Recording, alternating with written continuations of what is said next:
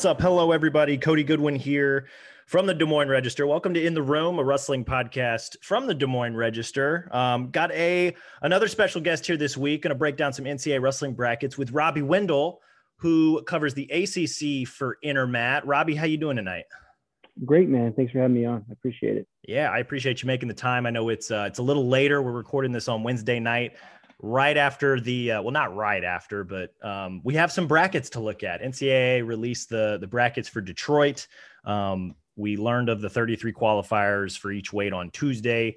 Um, now we know who they're going to be wrestling and all the potential paths um, to the ncaa championship matches at all 10 weights. Let me start here man. Um, i know you you tend to view these things with an ACC lens on, um, which is a, a, really fun reason why I wanted to have you on because ACC, you know, pound for pound, you know, probably as tough as the Big Ten, right? Which is a lot of what we we talk about here, as well as some Big Twelve stuff with Iowa State and UNI. But um, general thoughts overall about the about the brackets and the seedings and just kind of anything big picture, like what stuck out first as you're kind of scanning these things.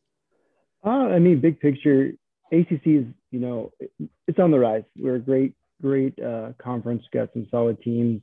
You know, you got two teams that are going to be fighting for podium spots in, in Tech and NC State. Um, realistically, NC State very likely could be a top three, top four team. Um, they're bringing all 10 to Detroit. The big things that jumped off the page for me is ACC wise. Uh, I mean, most of the draws are good. Um, there's a couple that that I wasn't real happy with the seeds, but you know that's that's the way it goes. Um, overall, you know, seeding wasn't terrible this year. Not nearly as bad as it's been in some other years. It's not as great as it's been in some years. So I mean, there's definitely going to people be people that have some complaints, but overall, you know, it's not a lot to complain about. I don't think, but yeah, I'm kind of. I'm with you. I it's it's interesting you know, going weight by weight, like, you know, like before we hit record here, we were talking, you know, like how is Austin DeSanto the five seed, right? At 33, even though he's only lost to, you know, RBY and, and Daton Fix. Um, you know, but then we look at heavyweight and it's like, okay, well, they they gave Wyatt Hendrickson and Jordan Wood the nod for winning their conferences, and they stuck Mason Parris at the seven, which you know anybody that knows brackets, you're opposite Gable, you got a shot to get to the finals, right?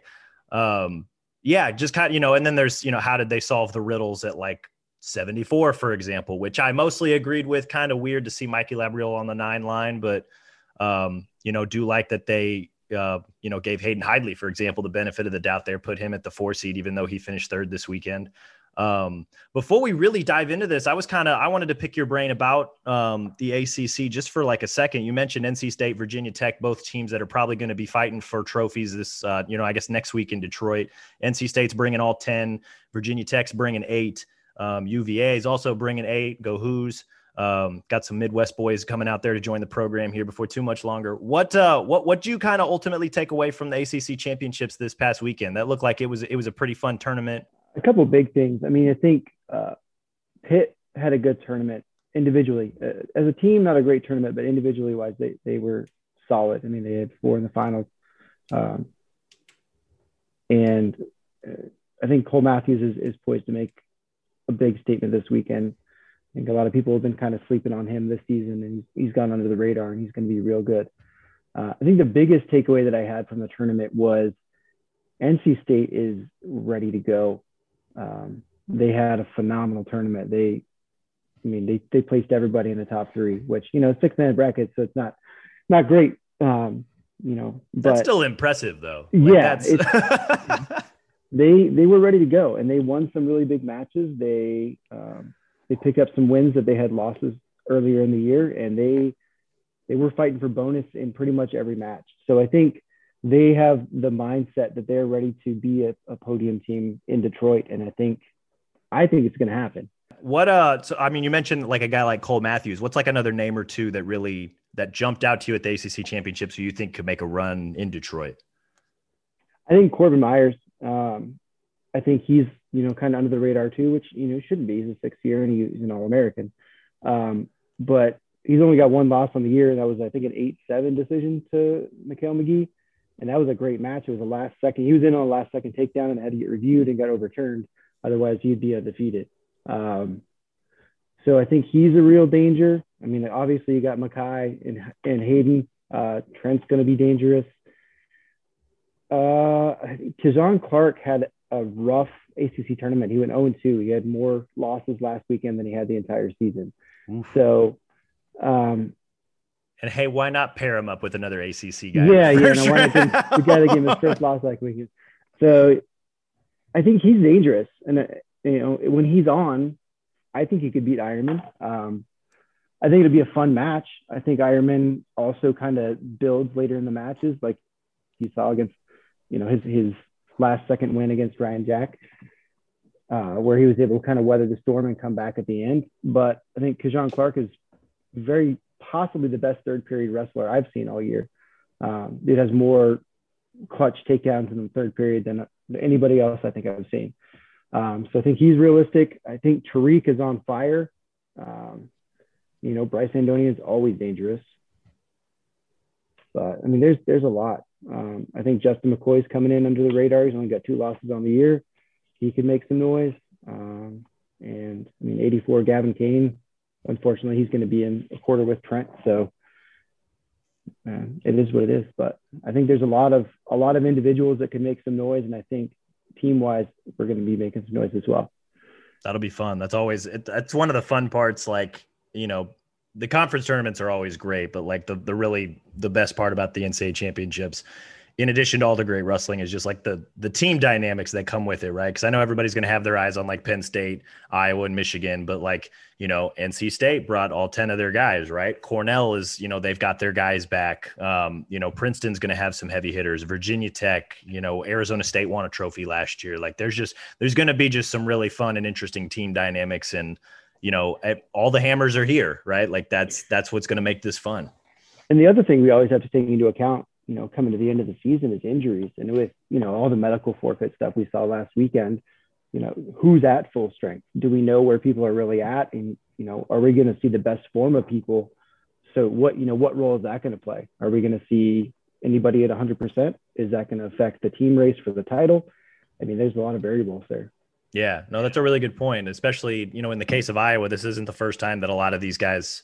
This is maybe the first time where it's like a lot of guys dealing with injuries, right? Because they had, you know, four guys medically forfeit out of placement matches last week. But, um, you know, they've, I, we've seen guys deal with injuries through this tournament before, and we've seen them deal with it. You know, we've seen them win, right? Like I, like Cory Clark's one of the first ones that come to mind. Um, obviously, Spencer doing what he did last year. I don't normally count him because he's an alien. Um, you know, but then there's also like, you know, sometimes like sometimes it gets the best of you, right? Like there's Sam Stoll dealing with an injury all year and he, you know, gets to the quarters and then goes, you know, loses twice. Um, you know, Marinelli had his freak thing with the rib and um, you know, Mekhi even, you know, last year he was dealing with an injury and he had to default out. Like there's, you know, you see that every year. And so it's, you know, when you get to this stage, you're gonna go until you physically cannot go anymore. Um, which is both parts really cool and inspiring, but it's also like, dang, man, like this is a brutal sport, right? Yeah, very much so.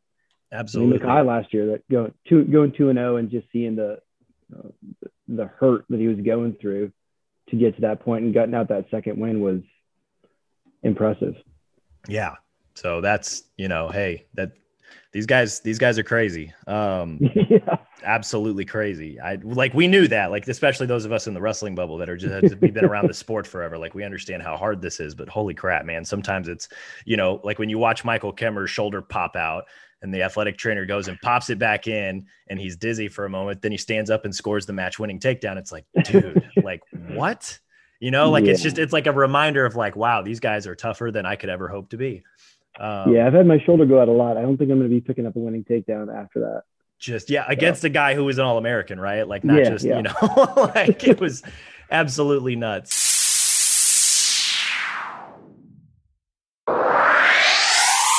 Um okay so what i thought we'd do tonight we could we could go weight by weight in these brackets. Um for those of you who have not seen them yet there's a link to them in the show notes. So go ahead and click if you want to follow along. What i figured we could do robbie is we could go weight by weight kind of pick out a match or two in the first round that looks the most interesting. Um, you know, whether it's ACC, Big Ten, Big Twelve, whatever we think's going on.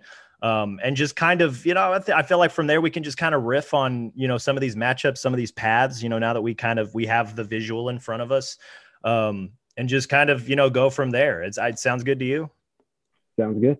Right on. So well, let's start at 125. What's kind of a first round match that you know, or maybe you know a path or or something like what what sticks out to you about this weight? The first one that stuck out to me was the 17-16 match. You got Noto from Lock Haven, who's a, a transfer from uh, NC State this year. He's 29 and one. Um, that's going to have an immediate impact on the team race against Hildebrandt.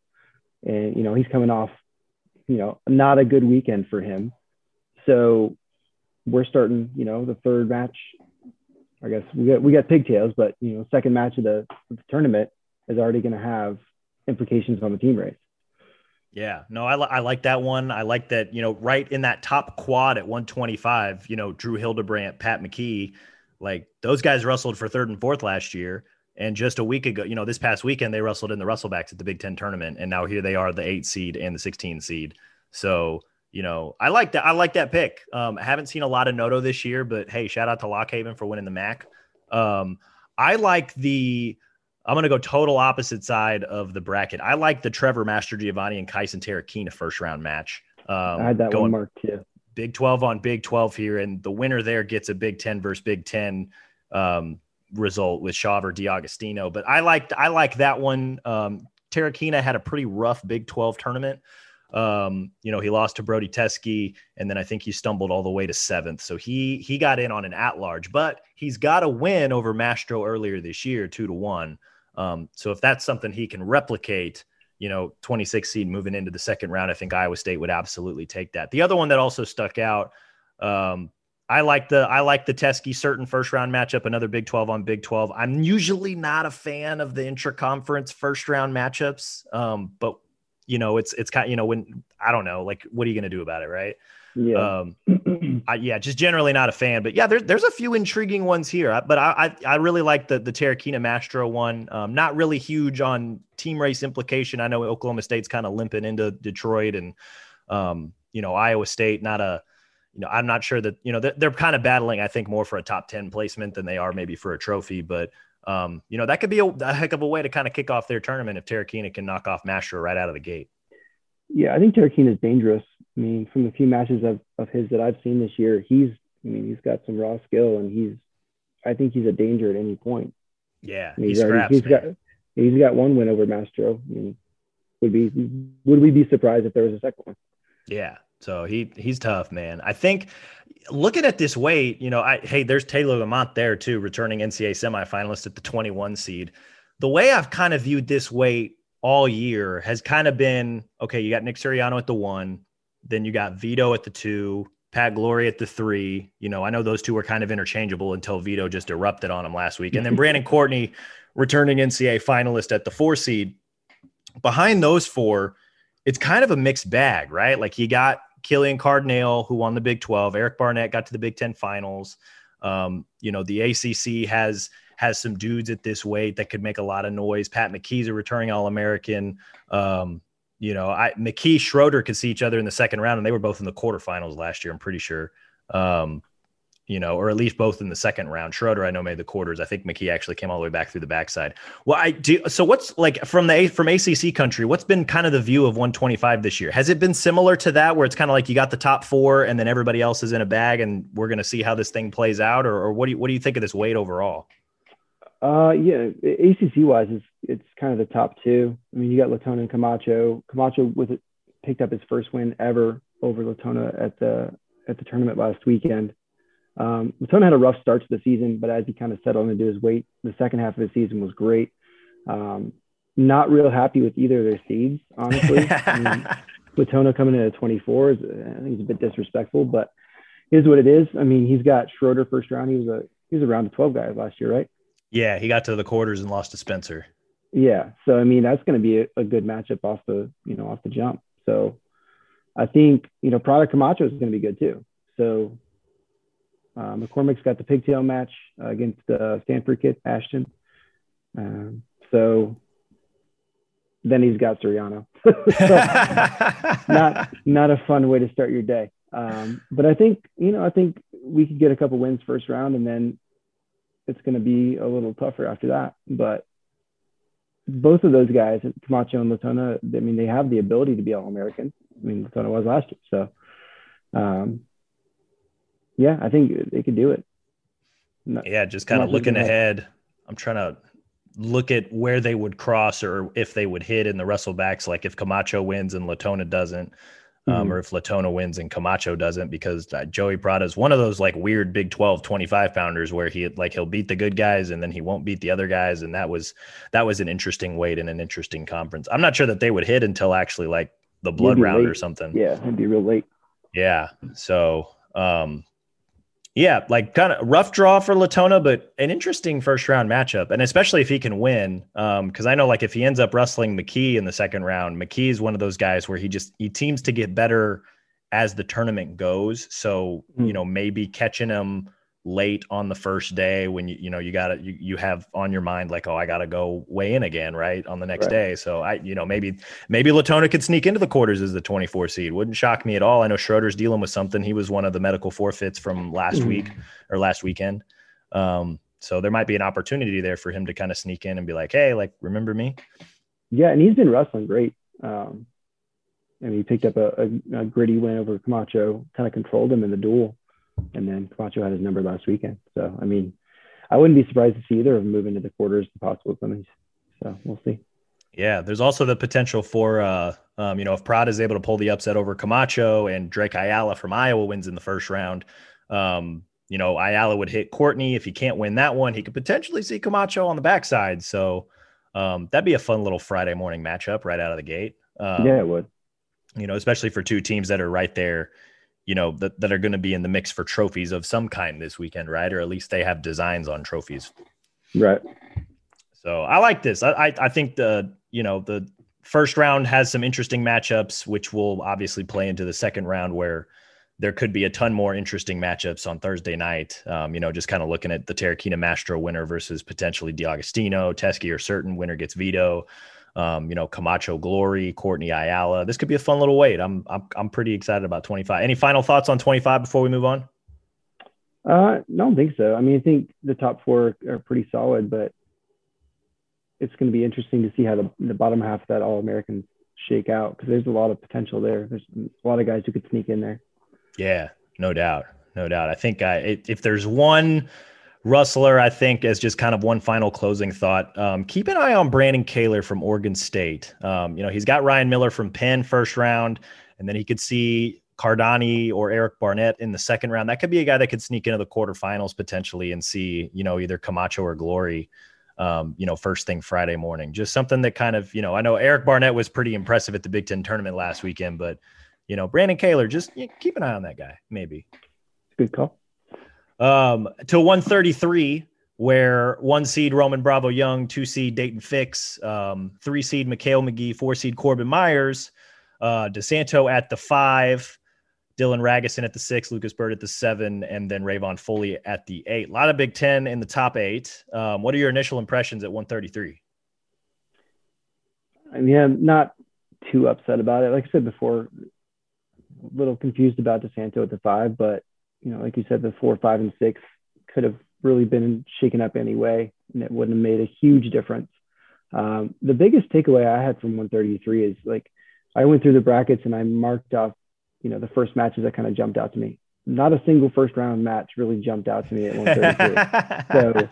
so the second round, we've got some great potential matchups, but nothing. I mean, it looks pretty chalk to me. I mean, we'll see, but yeah. Yeah, no, I, I, I think I, I probably agree with that assessment. Just kind of, you know, like there's like the guys that we cover, right? It's, you know, I'm looking at like, okay, Ramazan versus Kolioko, you know, probably give the nod to Kolioko. Just, you know, I know Ramazan had a slow start, fast finish at the Big 12 tournament, but, you know, you lean with experience in a matchup like that. DeSanto versus Sydney Flores. I've seen Sydney Flores enough this year, no disrespect, but that's, you know, DeSanto's probably looking at bonus points there. But you know, kind of like you said, like you know, DeSanto and Micky Phillippi probably roll through their first matchups, but then Thursday night they could hit in the second round. Like that, that looks like a lot more fun than you know a lot of these first round matches, right? You know, Devin Turner, Joe Oliveri, eh, doesn't really move the needle for me. Um, Kyle mm-hmm. Biscaglia, Braden Palmer from Chattanooga, like that one could be kind of fun. Um, just because Biscaglia, you know, if he doesn't pin you in the second period, he tends to wrestle pretty close matches. Um, yeah, Palmer, I was impressed with what I saw from him. Uh, saw a little bit of him at the at the duels, Virginia duels, and he was solid. I mean, yeah, no, I think I, if there was like one first round matchup, um, and maybe this is me trying to talk myself into this particular matchup that looks kind of interesting. Um, you know, the at the the 10-23 matchup, I guess, between Chris Cannon and, and Anthony Madrigal. I know Madrigal's been very hot and cold this season. Chris Cannon's a guy that's um, you know, returning All American, um, was in, you know, he's kind of a forgotten guy in the Big Ten at 133 because, you know, you got RBY and DeSanto at the top. Lucas Byrd's been spectacular. Dylan Ragusin beat Lucas Byrd last weekend for third. So it's like, oh, yeah, Chris Cannon's still there. Like that might be one to watch just because, you know, which Anthony Madrigal are we going to get in the first round? Um, you know, I think he's capable of winning a matchup like that, but you just you don't know which one you're going to get, right? So that's right. if there is one, it's probably that one that I would like. You know, that that's one I'd probably circle. I mean, keep your eye on uh, the ACC matchup at the bottom there. Arini and, and Heilman, they split this year. Um, Heilman beat him in the duel, and Arini beat him at the tournament. They're both solid. They're young. Um, got some... Arini's a Missouri guy. Yeah. Big shout out to yeah. High School. he's a he's a trip, man. He's got a, a lot of potential. Um, and I think he's kind of figuring out that he does. Um, so it'll be interesting to see what he's like when he's got a little bit more experience under his belt. But I mean, he had a solid season.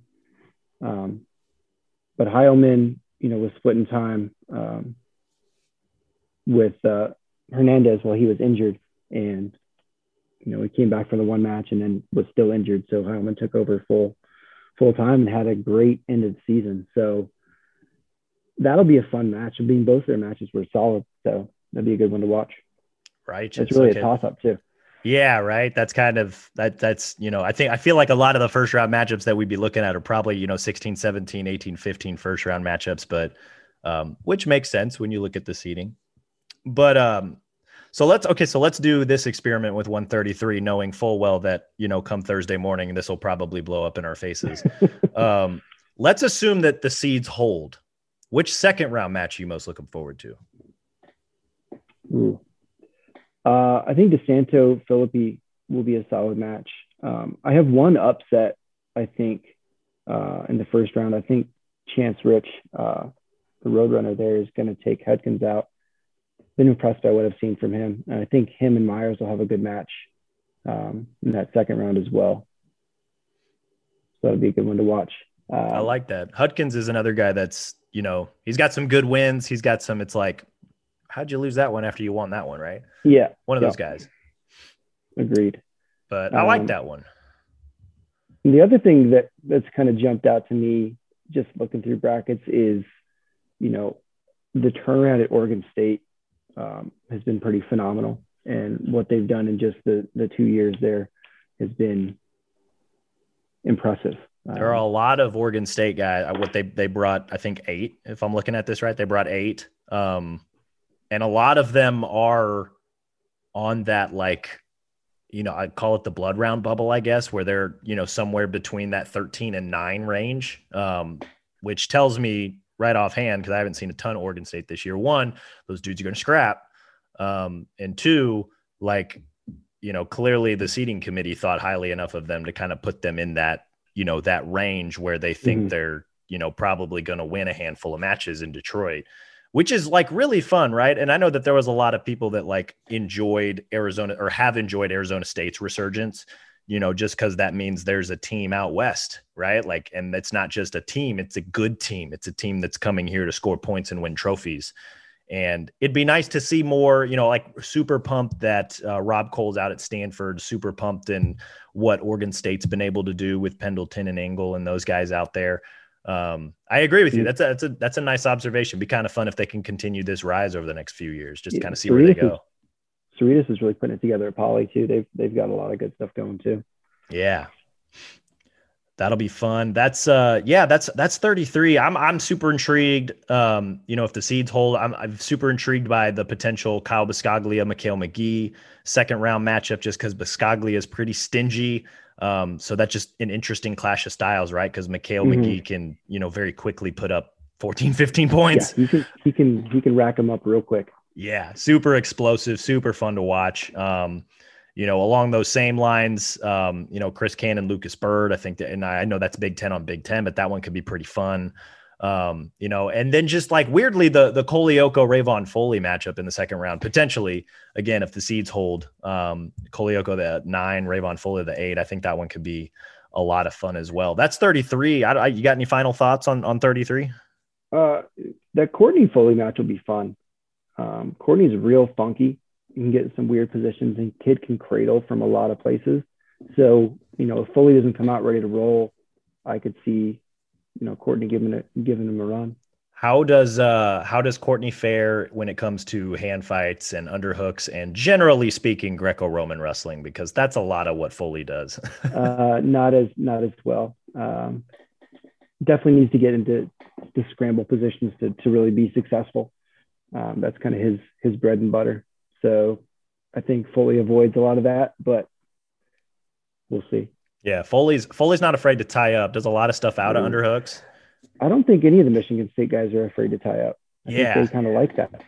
Yeah, they, they like living in that world. Um, so that makes you, you know, like if if if Foley gets to his ties, like how can Courtney create a scramble or a wrestling position out of those? Like that could that could be a fun little explosive first round match. Now that I mm-hmm. think about it.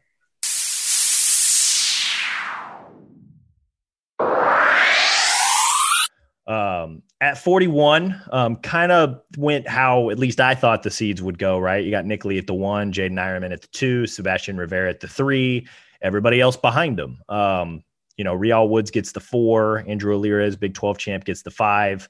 Um, Cole Matthews from Pitt at the six. I like I like his position. Um, you know, and especially we'll uh, you know I will obviously talk about this too. Sebastian Rivera with his injury, um, you know what version of Seabass is he going to see if they meet in the quarters, right? So there could be an opportunity there for Cole Matthews to sneak in. Um, Grant Willits from Oregon State. Um, I know he had a strong bid, a Pac-12 tournament. He's not not not the easiest little quad there um, to potentially hit Nick Lee on the top side at, at 41 because he's got Carter Young first. If he wins, it's either Alan Hart or Stevan Micic. Um, love the little first round matchup between uh, Dylan D'Emilio and Quinn Kinner. Um, one a current mm-hmm. Buckeye, one a former Buckeye. Um, what sticks out about this way? What's kind of your initial thoughts? Uh, Chad Red Dresden Simon is going to be a crazy match in the first round. This was okay. Yeah. The, I full full stop. This was the one I circled as my first round match to watch. yeah, I mean, you know, Chad Red is always oh a different level uh, for the NCAA tournament. Um, and with that note, his dad is in the in the stands as well. Um, I sat with him. I sat next to him in Pittsburgh, and and that was that was real fun. Um, but that's going to be a that's going to be a great match to open it up. And they both had to have uh, at larges, right? Simon had. Uh. I know Red did. I did. Simon not come Simon out of the MAC. Did I he? think he had. A, I think he had an at large as well. So hey, why not put two of the at large guys in the top twenty? There you go. I like it. I like it. What uh what I could okay, so what other first round matches kind of stick out to you? Because that's that's that's one of the obvious ones, but there are a few others that I was I'm I'm curious about. I think uh Casimir Shannon Hannah. Um Hannah's dangerous. He's super fast. Um he's got great ducks, great outside work. Um and he can score really, really quickly. I haven't seen a lot of Casimir, but um Hannah's definitely one to watch from Campbell. Big fan of that one. Big fan of the uh, of Clark Ryan Jack. Um, because mm. then the winner gets Ironman, and along the same lines of you know talking, we were talking Rivera, Cole Matthews. Um, you know, Kizhan Clarke, Ryan Jack. Like, what, what version of Jaydin Eierman would the winner of that one get? Right, assuming Ironman takes care of business in the first round. Um, yeah, and which which version of Kizhan are we going to see too? I mean, he was had one loss on the year to Cole Matthews, and then had two losses last weekend. So yeah. this is a guy that's got a win over Chad Red earlier in the year. He does. It was a close match too. Yeah, it was an excellent match. Um, so I, I like that. This is the 41 was a really fun weight at Big Tens, and it's even more fun um, just here, right? Because you got you know Ian Parker was the Big 12 top seed, and then he goes down in the first round to Jacob Butler, who's now seeded 30th because why not? um, you know, and his penalty, Ian Parker's is for losing in the first round is a matchup with Parker Filius, who a little bit of hot and cold in the Big Ten this year. But if you win, you probably get Real Woods. Um, have fun with that, right? Um, touched on Allan Hart, Stevan Micic. Um, the D'Emilio Kinner one's just kind of fun, and the winner gets probably Nick Lee. This I this is this one's got potential, I think, to get a little weird, right? Like, Agreed. Agreed. You know, and I, we've talked about the injuries of like Ironman and Rivera, but like you know, Ian Parker's a guy who I think you know, if fully healthy and his head's right, he could make a run here. Um, Andrew Alirez, I think, is fine. You know, 41 seems to be his weight, and he's wrestling really, really well. Um, mentioned mentioned Grant Willits, but that's yeah, I, Nick Lee's going to be a problem in the quarters, but um, you know, I, I think there's little doubt that Nick Lee, you know, barring something unforeseen, will probably be there on Saturday night. I think it's more, you know, who's going to file in behind him, who's going to meet him in the finals, because like Clay Carlson from South Dakota State, for example, like you know, Jakob Bergeland is having a really good year. That could be a second round match. Um, yeah. You know, Frankie Tal-Shahar looked pretty good last weekend. I don't know. Like there's there's a lot to like about this weight because it's pretty volatile up and down this first round. Yeah, 41 is definitely going to be one of the more fun weights to watch. Another one to watch is out of the ACC's Dylan Cedeno. Unfortunately, he's got the pigtail, then he's going to have Nick Lee. So that's not, you know, just like a 25, not optimal start for UVA there. Um, but he's one who got injured early in the season, was out until ACC's uh, started back up. So he doesn't have a great record, but he's was really he really came on last weekend. He's real explosive. He's, got a lot of potential, and he's he's he's rolling in with some momentum. Um, so he could make a run on the backside. I mean, I don't see him beating Nick Lee, but stranger things have happened. So, but I think he could do he could do some damage on the backside. Same thing with you know whoever loses out of that, Kizhan Clarke and Ryan Jack they're going to do some damage on the backside as well. Um, I really like Cole Matthews' path. I think he's got a great, great run. Um, you know, we'll see what Sea Bassett is, like you said, but the way he's been wrestling all year, I could see him making a real deep run. Yeah, well, and you know, I, we've seen this tournament enough to know that if you get to Friday night, anything is possible, right? Like mm-hmm. you just you got to get there and you got to give yourself the opportunity. And um, you know, I hope that you know, Rivera stays healthy, but you know, even if he is healthy, Friday morning can get a little hay wacky too, right? So it's I, I, I agree with you. That was one of the first things when I saw this weight. I was like, oh hey, like Cole Matthews NCAA semifinals, absolutely. Like it's not out of the realm of possibility. Um, mm-hmm. You know, as much as I want to see Ironman Rivera, um, you know, they, you know, Ironman's path ain't easy, right? Like you get like either Clark or Jack, and we saw the the Eierman Jack matchup earlier. You win there, and and the seeds hold. It's probably Clay Carlson, who has been fantastic the last year and a half or so, and then you know either Rivera or Cole Matthews, um, or anybody who might beat them. So it's you know like that's Clay, the, Clay Carlson has a lot of matches. He's got 34 matches this year. That's uh, got to be right up there with most in the country. It's it's it's got to be. You don't really see guys coming in with 30 wins, let alone 30 matches anymore. Yeah. Um, so I what D'Emilio up top has is 21 and 9, so there's 30 matches, but not you, you just you don't see very Parker Filius is what's that 32. Um not a ton. Um yeah. And I wonder like how much like is that you know is that going to have an impact i mean shoot the the who Ironman has first round um wilfredo gil um that's you know what 34 matches right there so it's kind of that's that's another interesting thing about seeing all these brackets is like seeing all the records is because like sometimes mm-hmm. you have six and five and then sometimes there's just 17 and then sometimes there's clay carlson sitting there with 30 wins at seven spots so it's, it's, yeah. it's which is weird because you know like i don't know like through the 90s like people like to make this point all the time and i think it's interesting um you know like those guys would come in you know, they, they would at the end of the tournament, they'd have 40 wins, you know, and sometimes yeah. they'd have 10 losses to go with that, or they'd be 40 whatever in three. And it's like, huh, times have changed just a little bit. Yeah. Yeah. And I think as, you know, with everything that people figured out last year, it's just going to stay that same way too. That the count's going to go down and a lot more, a lot more roster man or a lot more match management.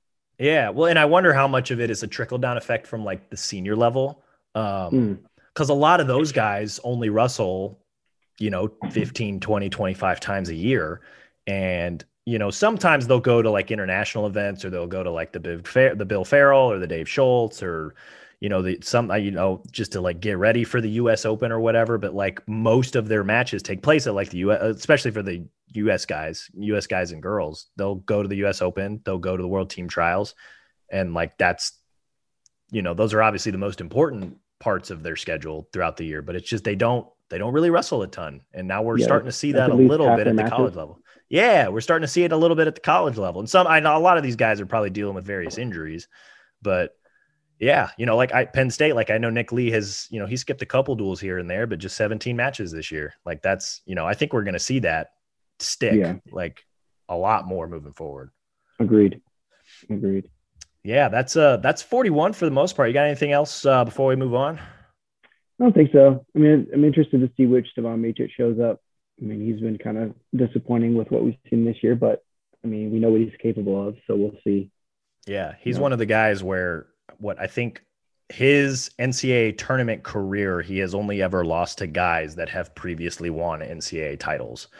Um, yeah, because like there was one year where he took fourth and I want to say he lost to yeah he, the year he took fourth he lost to Cory Clark who won it that year and then Nathan Tomasello who had previously won it. So like that's like that you know and then the what he got to the finals one year lost to Seth Gross um you know I previously like he's like if you look at his NCAA tournaments he's only ever lost to guys who have won it. So be curious to see if that sticks.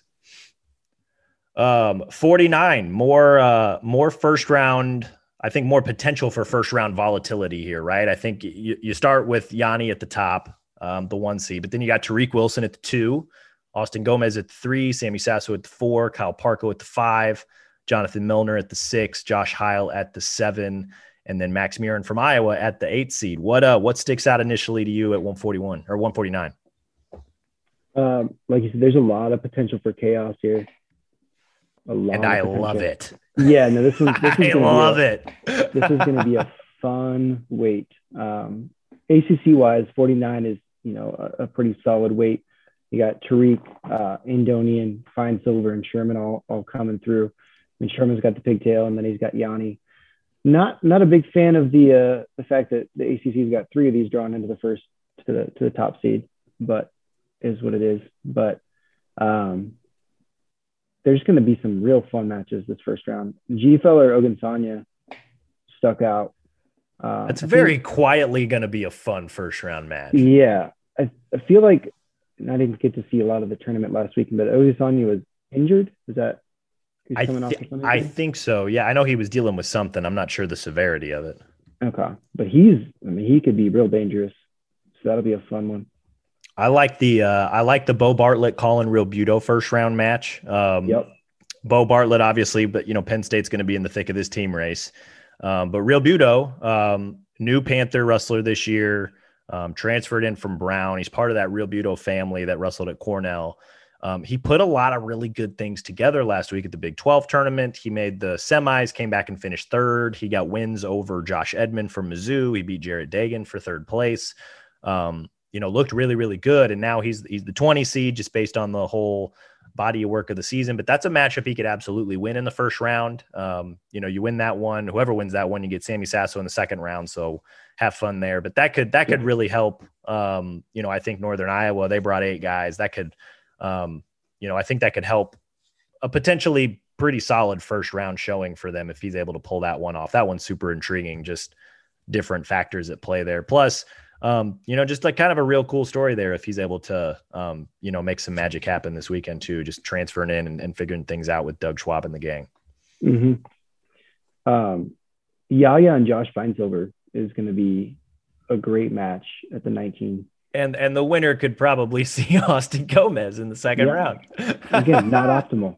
Not optimal. Yeah, Yaya was one of the. Uh, I, we were keeping count last week in Lincoln one of six past All Americans that did not finish in the top eight at their weight at the Big Ten tournament because wow. conference tournaments are just freaking hard. like, yeah. So, but I, the other thing about Yaya too is he was the 25 seed last year and he finished third. So, you know, I think he's he's probably okay being you know a pretty high seed. Um, but I agree that's that's going to be a fun first round match. I like that one. Yeah, Finesilver's dangerous. I mean, he's he's solid. Um, positionally just just really good. Um, he was sick last weekend and definitely was not himself. Um, ended up in the fifth place match and, and tough that went out over Verklieren. Um, I call go his way. They got reversed at the end of the match um, to get the fifth place win and move on. But he, I mean, he could definitely make a run as well. I like that. But he's yeah. Gonna, he's gonna have he's gonna have a, a tough test to to start. So yeah, because if you look at you know just and it's easy to picture it because if you're looking at the bracket, they're sitting right next to each other, just these two quads. But you know the the winner of Yaya and Finesilver, if they happen to lose to Gomez, they could potentially see if the seeds hold the loser of Bartlett and Realbuto in the Wrestlebacks. And so it's like, okay, let's get funny. Um, you know, or that, you know, I, I could see either one of those guys. This is, you know, this is where the fun of 49 and, and the volatility here. Like I could see Yaya in the quarters. I could see Gomez in the quarters. I could see Finesilver in the quarters, quarters. And I could see them against either, you know, you look right down those next two slots, like Bryce Andonian as the 11 seed is probably going to be the most dangerous 11 seed in the tournament this week. Um, you know, or next week. But you know, he's got to get through Jonathan Millner first. But you know, I, I, most of us who have seen Bryce Andonian know that he could probably spend a whopping one minute on the mat over his first two matches, and none of us would be surprised. And by that, I mean two quick pins, and he's in the quarters, right? Mm-hmm. Yeah, that like one's going to be that one's going to be a really fun second round match, um, and I don't think he's going to have any any trouble with uh, Rignola, and I don't think Millner's going to have any problem with Corey Crook. So I, I think they'll they'll they'll definitely hit. Um, but that'll be a fun match because Millner's scary good. He's real, real fast and real. He his ankle picks were. Uh, he picked apart Finesilver twice this year and with no issue whatsoever. So that'll be a real fun one. Different styles, but I mean, Andoni is just he's I can't even explain him. He's he's he's something else, man.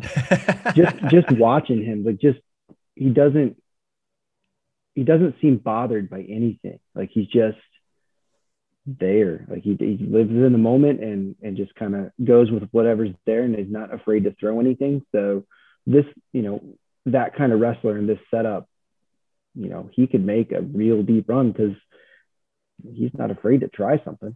Yeah, um, right. And in a, in a tournament setting, it's you know if you if you decide you want to throw the kitchen sink, like that's the difference between you know the quarters and wrestling back.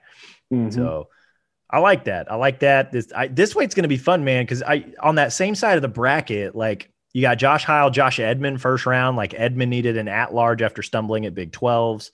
Um, you know, and the winner there sees the winner of Ridge Lovett, Jay Nabis. Like, why not? Right? Like that's that's going to be a fun one. You know, and then the winner of whoever wins those two matches, like you know, you're looking at Tariq Wilson potentially in the quarters, but even then, you know, Michael Blockus is going to give him a hell of a hand fight, even though Blockus is 13 and 13. Um, I give, I'll give Wilson the, you know, the edge there. But, you know, then you're looking at either Anthony Artalona or Legend Lamer in the second round for Tariq. And that's, you know, both of those guys can scrap. You mentioned Cal Poly earlier. There's, you know, Legend Lamer sitting right there. Um, this is just a fun weight, man. Like just up and down. And like, I know it's kind of, you know, Yianni against the field, but the rest of the field, like who you know, whoever comes out of the bottom side is going to earn it, and just you know, whoever finishes on the podium here, like this is going to be a fun little weight.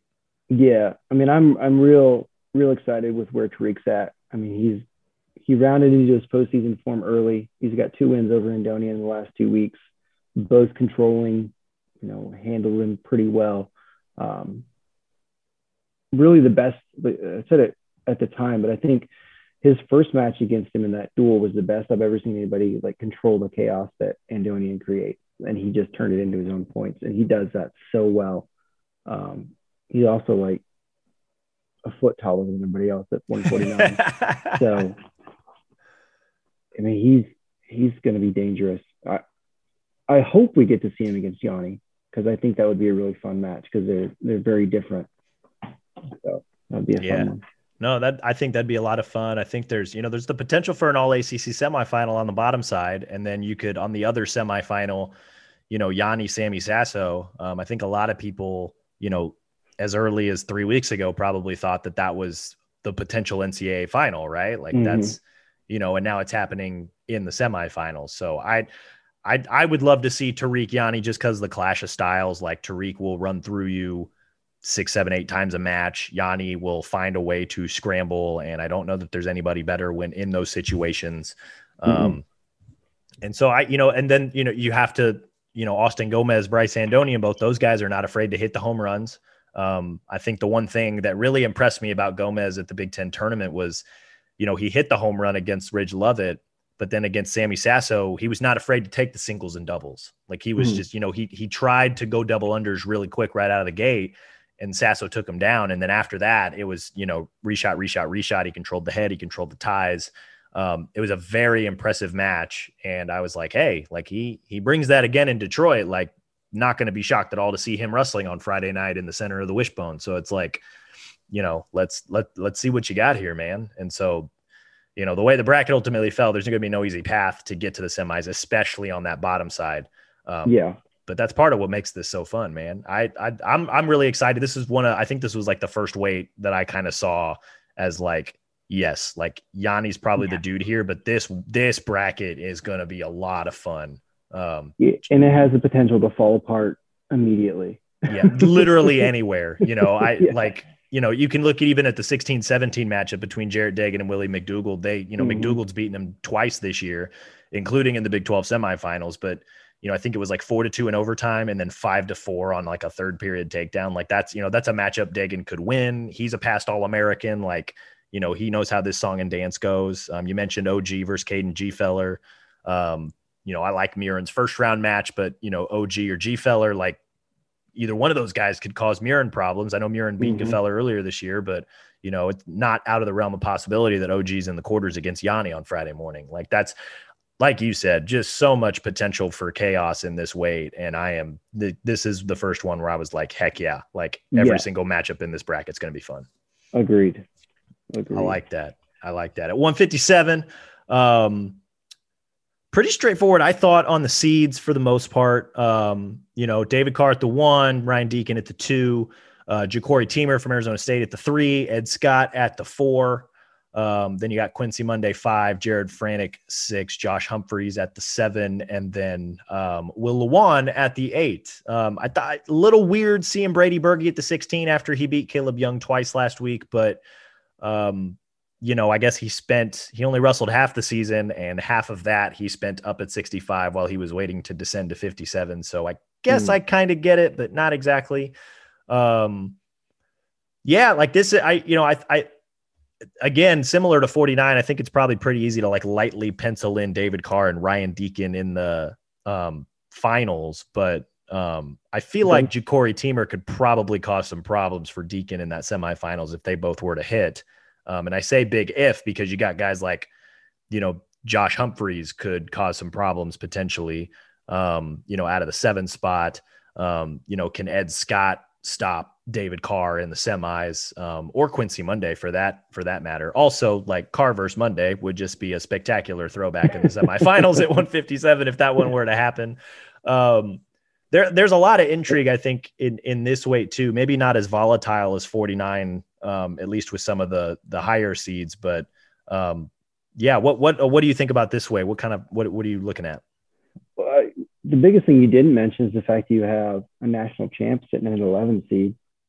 Austin O'Connor, that's right. A, a, a, dinged up Pat returning national champ, but a national champ nonetheless. Yeah, he uh, was a little gimpy last weekend. Um, and unfortunately in that final against Scott, but Scott, you know, handled it pretty well. Um, Ed Scott's been on a different level all year, and he's wrestling out of his mind right now.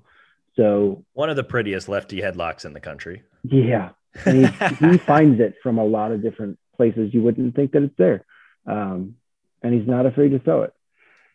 But you know, O'Connor, he's shown that he can beat anybody in the country. He's got two losses on the year. He lost to Peyton Robb early um, in their duel at Nebraska, and then he lost to Scott.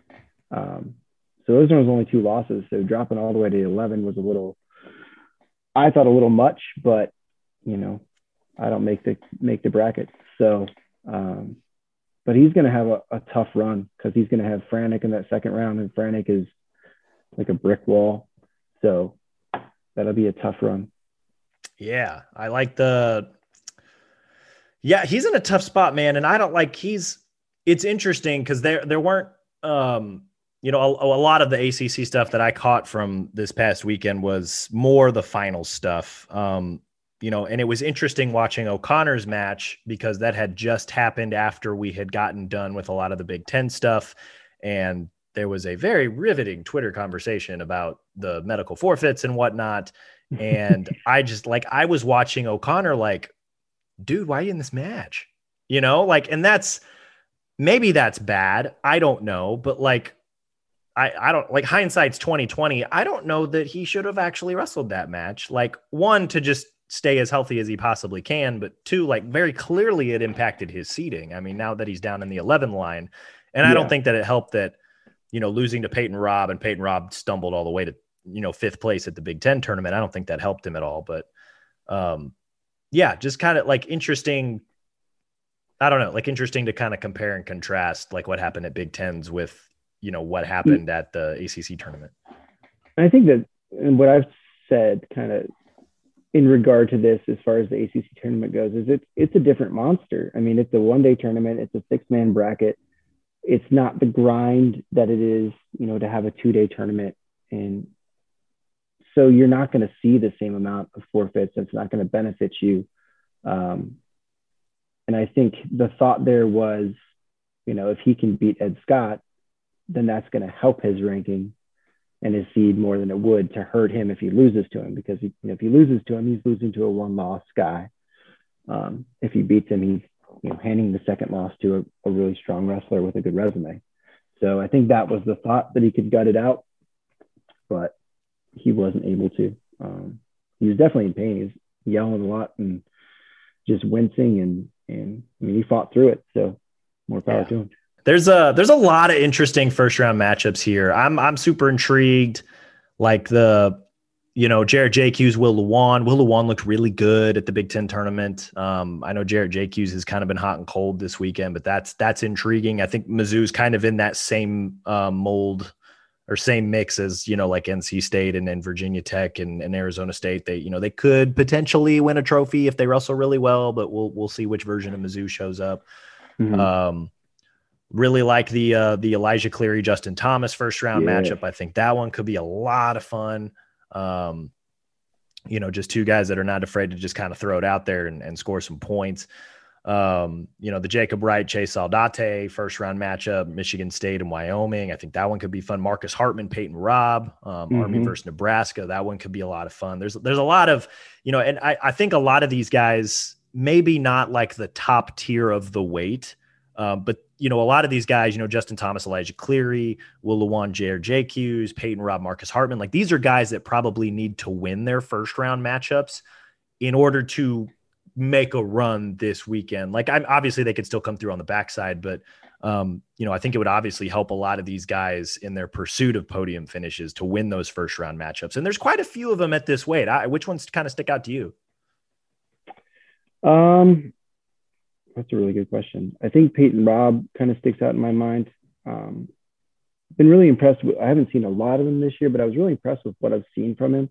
Um, seemed like he kind of stumbled in Big Ten competition, but you know, that happens. Yeah. Um, it's kind of a tough, tough run. Um, so I think he could do some things, but I mean, Hartman's also dangerous. Um, so that'll be a real fun match. Um, Connor Brady, um, started off the season really, really strong, had a pretty awful run in the ACCs, um, and then had a good tournament last weekend. So if he's on, he's got a lot of potential, uh, and he can make a run on the backside. I think he could give Monday a good match. Um, I think Quincy takes that, but I think Connor could make a run on the backside. Um, really impressed with, with what I saw from Cleary this year. Defensively, real tough to score on. And when he holds he opens, position really well. Yeah, and when he opens up, he can put points on the board. I think when he's lost is when he's been really just relied on the defense. Um, he's had a lot better results when he's when he's gone after people. So if we get the offensive Cleary, I mean he could he could do some things. Um, but we'll see. I'm really yeah. excited to see Ed Scott. I think he's going to make a really deep run. Um, and if he can get to Carr, that'll be a real fun match too. Oh, absolutely. I like that. The the the potential Friday morning matchups. You know, David Carr versus let's let's assume the seeds hold here. David Carr, Will Lewan, or Caleb Young. I know that they've wrestled once and Young beat him. I think it was like four to one or something like that. Um, Quincy Monday, Ed Scott. um, Jacori Teemer versus Jared Franek or Austin O'Connor if he's healthy. Um, mm-hmm. Fingers crossed. And then Josh Humphreys, Ryan Deakin. um, which by the way, Ryan Deakin first round matchup against Wyatt Sheets, who made that impressive, incredible run on the backside. Like I know he's he's limping into this tournament, Wyatt Sheets is, but uh, I believe he was last year too. Yeah, like he like he I think he was one of those guys that got in as an alternate Mm-hmm. Um, and he lost in the pigtail and then just rattled off all these wins on the backside and finished eighth. Um, so yeah, here you go, Ryan Deakin at your last NCAA tournament. You're going to start with an All American. Um, you know, and then I, you know, from there, like, you know, love it. Cerniglia, both tough guys. Not sure that Deakin's going to have much of an issue there, but then, you know, the, the Josh Humphreys matchup potentially in the quarters, um, or Peyton Robb, if he's able to get there. Peyton Robb gave him a really fun match in the Big Ten semis um, was able to take him down. Um, you know, gave himself an opportunity in the third period. So, um, you know, that one's uh, Josh Humphreys is going to have to probably work for that one quite a bit. That'll be a lot of fun. I, the Friday morning matchups here, however we get to them, are going to be a lot of fun because of their just all the intrigue. I think with those first round matchups, you know, because like you said, you know, a guy like Elijah Cleary, if he opens up, you know, could could he could he get? I think he could get through Justin Thomas. Ed Scott might be a little bit of a tougher challenge, but mm-hmm. you know mm. that could be a very fun Thursday night match. We'll see what happens. Um, you know, same thing with you know the winner of Jacob Wright, Chase Saldate against um, you know presumably Quincy Monday. We'll see which uh, which version of Connor Brady we get. There's just though the intrigue of the first round is going to make the rest of the front side of this tournament and even the wrestlebacks too just really intriguing to me. I think. Agreed. I think the two people to watch to kind of outplace their seeds. Um, O'Connor, if he's healthy, and I think Josh Humphreys, you know, with what we've seen from him this year, he, you know, he's top four, top four uh, potential.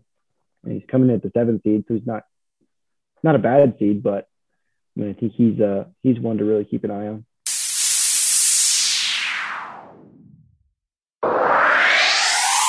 to, to 65, another one of the weights where I was hmm. like, yes, like this is going to be a blast. Um, Evan Wick from Cal Poly got the one seed here. Keegan O'Toole from Mizzou with the two. Um, Alex Marinelli, the three. Dean Hamidi at the four. Shane Griffith at the five. Cam Amine at the six. Carson Kharchla at the seven. And then Philip Conigliaro at the eight seed. Um, another weight like similar to 49 where there's just there's a lot of potential for chaos here um and i am here for all of it any and all of it right like and especially like look at the bottom side of the bracket right i know like people are probably lightly penciling o'toole in to kind of make the finals but like right above him austin yant and anthony valencia because yeah. why not um, right above them, you could see Jake Wentzel, a returning finalist against Carson Kharchla, who I think a lot of people thought had finalist potential until he stumbled at the Big Ten tournament last weekend. Um, was the one seed he took fourth. Um, you know, Cam Amine beat Carson Kharchla. You could see him versus Alex Marinelli in the quarterfinals if they both get there. Uh, but the other Ogunsanya there's sitting there in the second round, but he's got to get through Justin McCoy first. So it's like that's going to be really fun. um, I think Dean Hamiti is going to finally break out and become like a national star this weekend as the four seed. Um, you know, he's I his path could, you know, Julian Ramirez from Cornell and then potentially Shane Griffith, the returning NCAA champ in the quarters. Um, you know, and then you've got guys like Peyton Hall and Luke Weber and Conigliaro up at the top with with Evan Wick. What uh what what what don't you like about this weight? yeah, this this one's gonna be wild. Um I think Justin McCoy's coming in very much under the radar. He's only got two losses on the year. He doesn't have a lot of good wins. Um, didn't been dinged up most of the season, um, but he's one of those guys that that could really make a name for himself this weekend. Um, there's so many good first round matches at this weight. Um, Bullard and Hartman, I think, is going to be a really good match. I think they they will match up well. Um, Bullard can be really stingy, um, and he can also kind of throw the kitchen sink at you, depending on where he's at. Uh, Wentzel is the scariest person I've ever seen on top, and what I would want no part of that. He's so unassuming. Like you, you wouldn't just looking at him, you wouldn't think that he will rip your arm off and beat you with it, but he would. Um, so he's uh he's going to be real dangerous. I think him and Kharchla will be a fun match. Very different styles. Very, very different styles. Different um, styles, but but almost like similar bases to their styles, if that makes sense. Like they're, they're these are two guys that are going to be like next to impossible to break out of position. Um, yeah. But they have different offenses that they go to to try to get their opponents out of position, which I think is where a lot of the intrigue is. Like, like, like they're both not afraid to hand fight, and they're both not afraid to just kind of take ground and you know find their setups through inside ties.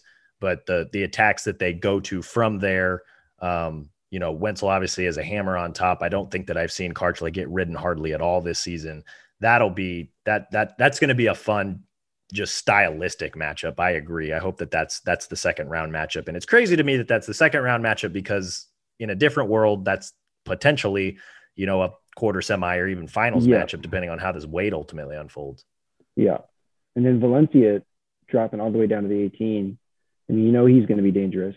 Seating committee does a, not like the Pac-12, huh? No, they do not. that's a I mean, he doesn't have a great record this year, but you know what he's capable of. So that's a big landmine to throw down there. Yeah. Um, O'Toole's been very impressive this year, so it'd be interesting to see. I mean, same thing. Yant's been really good though too, so that'll be a fun match. Yeah, Yant's very. What intrigues me about the Yant Valencia match is Valencia's got you know he's got the ability to hit a million different attacks from a million different angles if he just decides to pull the trigger.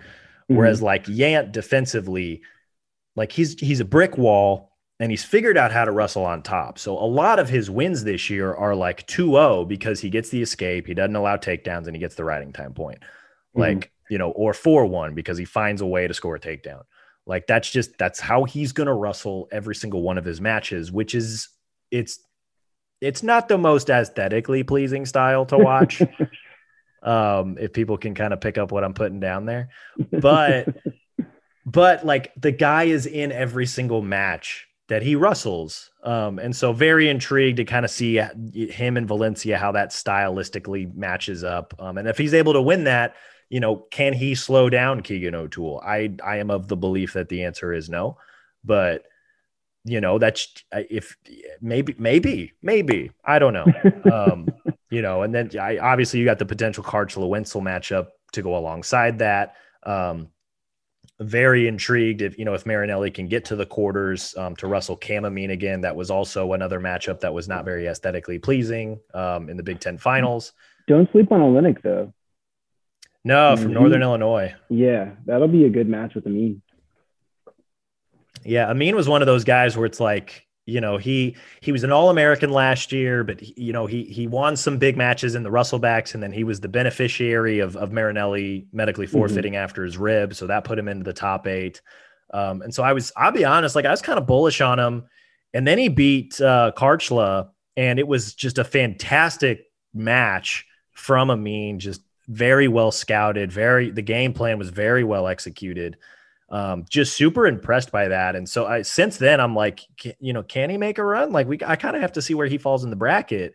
But I like that made me a believer out of Amine. Um, you know, Marinelli beat him in the Big Ten Finals two to one.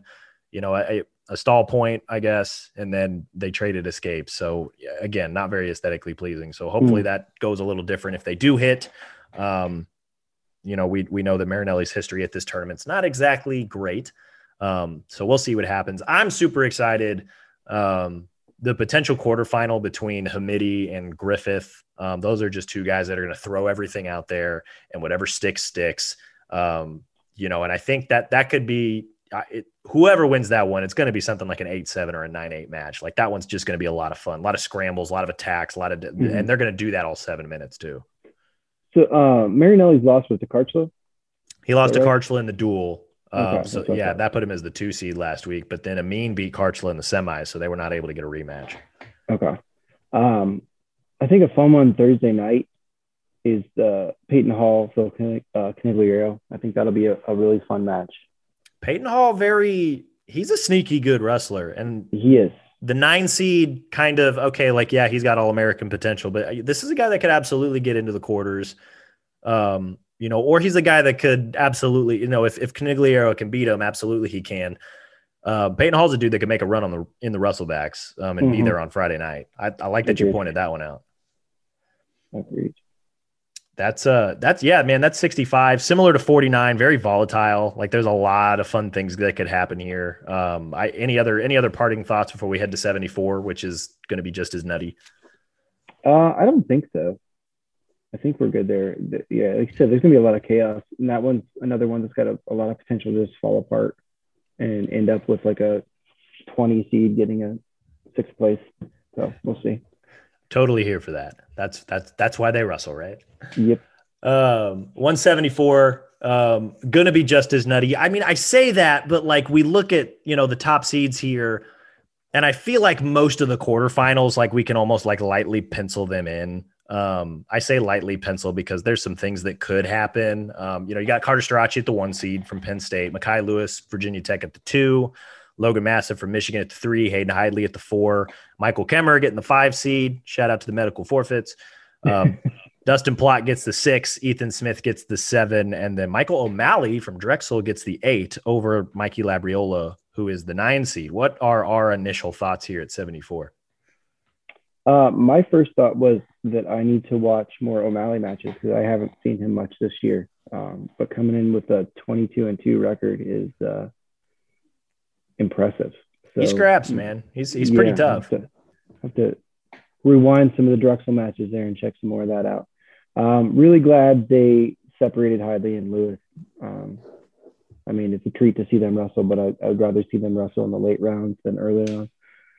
Um, Clay Lautt is on the same in the same quarter as Lewis, which you know not optimal. Lewis is two and zero oh against him this year, so I wouldn't see that going the other direction anyway. But um, I think Mekhi is in a really good spot. I mean, he's going to have uh, Lautt and Smith, winner of that. He's beat both of them this year um, to make it in against probably Massa. Yeah. So, I mean, I, I feel really good about Mekhi's path. Um, I like Hayden's quarter. Uh, the only only concern there is, you know, what what are we going to get from Kemerer? Um, is he, his arm still going to be intact when he gets to that part of the tournament? Um, so I mean, Hayden's Hayden's not happy, um, and I think he wants to make a big statement this weekend. So um, I think you're going to see a, a, very focused Hayden Hidlay uh, next week. My uh, my first thought seeing this, like very very similar, that you know Michael Kemerer and Hayden are these two decorated seniors. Um, for two programs that have been absolutely fantastic over the you know the course of their careers and both of them want to win a title and both of them are gonna whoever does it is gonna have to earn it because mm-hmm. they're obviously gonna prop they're gonna have to beat each other um, no disrespect to Cade DeVos, Southeast Polk guy.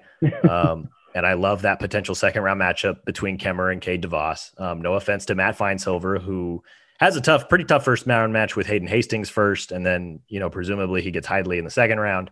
Um, but if, if Hidlay because he has a better mustache, so Finesilver gets the advancement point. That's let's you give him an extra point for advancement for that. Like, do, like do we can we hit bonus points for mustaches? Like Pat Brucki should get them all as well.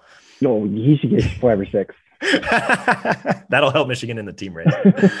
uh, but yeah, like that's you know Michael Kemmer, Hayden Hidlay, two guys that I think a lot of people outside of the NC State and Iowa circles would like to see them both. I they'd like to see them at both at least get to Saturday night again. Um, you know, if if the world was just, they both would have won national titles by now. But we all know that life is not very fair. And now they're probably going to have to go through each other if they want to do it, right? Like, which is, it seems so fitting. Um, but it's also just like, damn, really? Like, you know, which, like, that's going to be a really fun first round or not first round, Friday morning match. Um, you know, and then it's like, oh hell yeah, Michael Kemerer, Hayden Hidlay. and then it's like, well, crap, the winner probably gets Carter Starocci, right? Like that's like job not done, right? Which yeah, is not the best prize. Yeah, and and kind of looking at 74, you know, like it, it kind of stinks that Labriola got seated behind Michael O'Malley. Like this is one of those where I kind of want to ask the committee, like, how did you solve this riddle? Um, nothing against O'Malley. I just, I, you know, Labriola's got a win over Kemerer, who's got a win over Plott, who's got two wins over Ethan Smith. Um, you know, Logan Massa beat Labriola. He got to the finals. So I, the three seed works for me. Um, Yeah, I you know I think you you know you, will probably lightly pencil Starocci into the quarters, um, lightly pencil in Kemerer and. You know, Massa is going to see either Plott or Mocco. I know Plott won the Big Twelve. Um, that was a pretty exciting finals match. So um, you know those that'll be a fun little second round match there. And then Ethan Smith, Clay Lautt. We'll see which version of Clay Lautt we get because Ethan mm-hmm. Smith's just Ethan Smith's just solid man. Um, His match match against Mekhi in the duel was was great. Uh, one of the better early season matches. Yeah. So there's there's a lot of talent here. It's a lot of top heavy talent for as intriguing as this weight might be. Um, yeah, I, is there I are there anything is, is, there anything in the first round that maybe sticks out to you? I mean, there's there's a few matches that maybe stick out to me, but I think a lot of this weight or a lot of the star power at this weight sits, you know, in those top six, seven, eight, nine seeds. Um, nothing really jumps off. I think Finesilver Hastings will be a good. Um, Runyon Mantanona, I think, will be an interesting match. It will be. Um, Mantanona's beaten him twice this year um, okay. in the duel and at the Big 12 tournament. We'll see where Lance's health is at. He's another Southeast Polk kid, um, which is a high school like right down the road here in Des Moines. Um, so fingers crossed that Lance is healthy. But yeah, I, that was one I had circled just because Lance hasn't beaten Mantanona yet. Um, and then obviously the winner gets Mekhi. So have fun. Yeah, uh, those are ones that really jumped off the page. I think, like you said, I think we have a pretty established, you know, core of guys here that that we're looking to move on to later rounds, uh, and I don't expect nearly as much chaos at this weight. Yeah, I think the the maybe one one name to watch, at least that I'll be watching. Although I will say, like the Thomas, um, you know, the the, the Thomas is it Flitz or Filtz? Flitz, yeah. Thomas Flitz from uh, App State. Yeah, him and Chris Foca in the first round. That one could be interesting. Mm, be. And I wonder, you know, Chris Foca, we saw him down in Florida at the collegiate duels. Um, he did not give up a takedown. This was a really funny stat from I think Willie was the one that kept track of this. He did not give up a takedown against either Mekhi or Carter Starocci, and he lost both matches. So like I think Chris is a guy where you know he brings his head. I think he could spook Massa there in the second round, potentially even beat him. That that could be the one. And I don't know how big of a wild card that would be, but I think that might be the one wild card to watch. Um, you know, Massa was really solid at the Big Ten tournament. Like him and when him and Mikey Labriola were wrestling in their semifinal match, that was a lot of us were on the floor at that point, and that was like just whenever they hit each other, car wreck after car wreck. Like it was mm. it was gnarly. Um, you know, so that that's that might be the one second round match I think potentially to watch. Um, but yeah, I agree with you. There, there seems to be kind of a defined pecking order here, and it's a matter of can somebody break through there. Um, I like Chris Folk at 14. I like Cade DeVos from South Dakota State at 12. Um, I know I mentioned him before, another Southeast Polk guy. Um, he's put a lot of things together now that he's up at 174. He had been wrestling 57 and 65, um, and the weight cut was just kind of meh. But now that he's at 74, he's figured a lot of things out. I think, you know, if he can't get through Kemmer in that second round match, that's a guy to watch in the wrestle backs. Um, yeah, I think uh, Finesilver Hastings, you mentioned that one. Fun, this fun weight, pretty defined top tier group of guys, but there's a pretty dangerous second tier who I think could, you know, if they can't bust up the the top tier on the front side, they could absolutely make some noise in the wrestle backs, which is another part of what kind of makes this weight really, really fun. Uh, yeah, agreed. Agreed. Absolutely. Any parting thoughts before we head to 84? Um, I don't think so. I mean, 74 is a good opportunity for the ACC. Um, you can realistically have two semifinalists um, in Hidlay and Lewis, and hopefully one, if not both of them, can break through to Saturday night.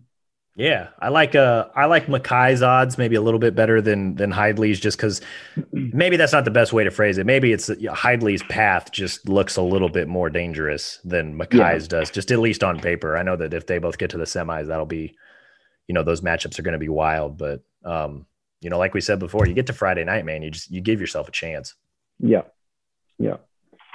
Um, at 184, this was another one where I'd kind of like to see how the seed how this seeding riddle was solved a little bit. Um, they ended up going with Myles Amine at the one seed, Aaron Brooks at the two, Trent Hidlay at the three, Northern Iowa's Parker Keckeisen at the four, Um, then you got Bernie Truax at the five, uh, Trey Munoz at the six, Caleb Romero at the seven, and then Marcus Coleman from Iowa State at the eight seed. Um, initial thoughts on 184. I know I got a few, but you're you're the ACC guy, so I'm kind of curious what you think. Uh, not happy with Gavin Kane's seed uh, at all. I mean, he's it says 15 and four next to his his name, but he's 12 and two at 184. Um, his losses are to to Hidlay. So, you know, those are solid losses. He has a couple losses at 74.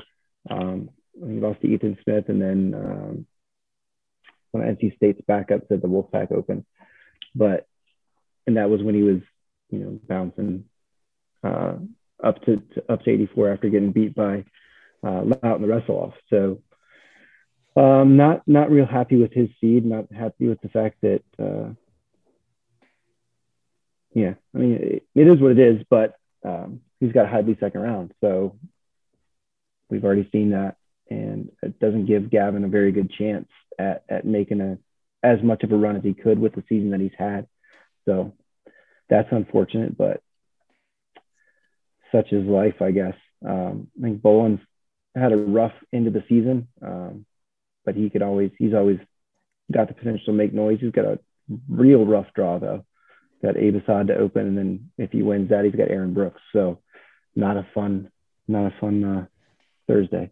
Yeah, but. that was kind of what I was thinking about. Abe. If if he can get through Bolen, he's hasn't looked great. He lost four of five going into the Big Ten tournament. Then he went two and two at the Big Ten tournament. Um, accepted a medical forfeit to finish seventh. He almost beat Taylor Venz in the quarters. Um, just didn't quite get on his horse fast enough. He was in on a potential match tying shot as time expired in the third. Dropped that one four to two. Um, lost a tough one to Kyle Cochran from Maryland on the backside. A matchup I thought he probably should have won because um, he had entered in as the five seed, but now he, you know, you, you get what you earn, right? Mm-hmm. Um, so now you got Hunter Bolen in the first round. And if you can beat him, your reward is Aaron Brooks. If not, your reward is you got to go through the wrestlebacks. Um, and that ain't going to be easy because um, he, you know, about at the ballpark, you know, in the wrestlebacks, he could potentially see Dakota Geer or Jeremiah Kent. Um, and Geer beat him up pretty good about at the ballpark. Um, you know, Jeremiah Kent, I thought you know, a little, maybe a little underseeded. I, he's beaten Mark Marcus Coleman twice. Um, you know, Marcus Coleman drew the eight seed. He's had a spectacular season. Um, you know, his four losses, twice to Kent, twice to Parker Keckeisen. So, you know, not bad losses by any means. Mm-hmm. So, um, you know, a lot of uh, lot of Big Ten, a lot of Big Twelve here at this weight. I know the Big Ten got all 14 guys in, and there's there's a lot of people mm-hmm. that are mm-hmm. not very happy about that, and I get it. Um, you know, because when you see a guy like Jack Jessen, for example, in the pigtail with a three and eleven overall record, it's like, hmm, how did he get here? Um, Virginia, it's like a Virginia high school state tournament there. Um, yeah, right. Just way too many classes. Yeah. Um, yeah. This is I, but the, I I think this is another weight where it's similar to seventy four. I think at least in that you can kind of outline the top tier of guys, and then behind them I think it's a maybe bigger second tier of guys who can probably make some legitimate noise. Like I think I think they got the top four right, right? You got Amine, you got Brooks, you got Hidlay, you got Keckeisen. And then below them is this second tier where you've got, you know, the Jeremiah Kents, the Dakota Geers, the Marcus Colemans, the um, you know, the Gavin Kanes, the Hunter Bolens, the you know, there's a lot of dudes here who I think could make a push to make the podium at this weight, a lot of them are going to have to do it on the backside because I really don't see how the top four all don't get to the semifinals, barring something unforeseen. So I mm-hmm. think the wrestlebacks in this particular weight are going to be super fascinating just to kind of see how they unfold. Yeah, and you got some some really solid guys with low seeds. I mean, I know Paz has been dealing with something, but he's returning All American at the 20 seed. So there's uh, some potential for some some real fun battles on the backside. Um, I haven't seen much of Trey Munoz this year, but I'm really interested to see he's coming in at 20 and three. So Another Oregon State guy, just kind yeah. of in that in that range where you know mm-hmm. he's going to scrap and you know he's probably pretty tough and you know, he's got Keegan Moore, who, you know, this is his third school, I'm pretty sure that he's been at. He's he started Oklahoma State, came to yeah, UNI for a little bit, and now he's at Oklahoma. So he's among the rare few that have qualified for the national tournament for both the Cowboys and the Sooners. Um, oh, he's got a quarter of the Big 12 coverage, so that's good. oh, a few years ago, that's half the Big 12. Most of the Big Eight. There you go. Um, yeah, I think I, one of the first matches or the first round matches I think that really sticks out to me is uh, Taylor Venz, Travis Stefanik. Mm-hmm. Um, I, you know, I think either one of those guys could probably win that one. Um, I think, you know, Taylor Venz might be, he might have the better resume, quote unquote, but like Travis Stefanik is a dude that's going to come and scrap. So that one I think could be really fun. And then the other one that sticks out, I think, Tate Samuelson, Britt Wilson up top, the 12 21 matchup. I think that one could be a lot of fun. Um, Britt Wilson out of the MAC, Tate Samuelson out of the Big 12. Um, those are probably the two that jump out initially to me. I mean, there's a lot of intriguing first round matchups just because of the way that I think we view this weight. But I what what others what others maybe stick out to you? Um, I think Hopkins and Braunagel. Hopkins has got some real potential. Um, so he's that'll be a fun match. And then I think Bautista Coleman, like if Bautista started off so strong this year, I think he started 12 and 0, 12 and 1, and then kind of hit a wall. I mean, uh, you know, UVA dealt with a lot of COVID issues, and and unfortunately, a lot of those guys got hit and kind of dropped them down for a while. Um, but since he's kind of he's got back up to speed, when he is on, he is he's a very aggressive, um, real fast, really strong. A lot of um, strong takedowns. Great on his feet.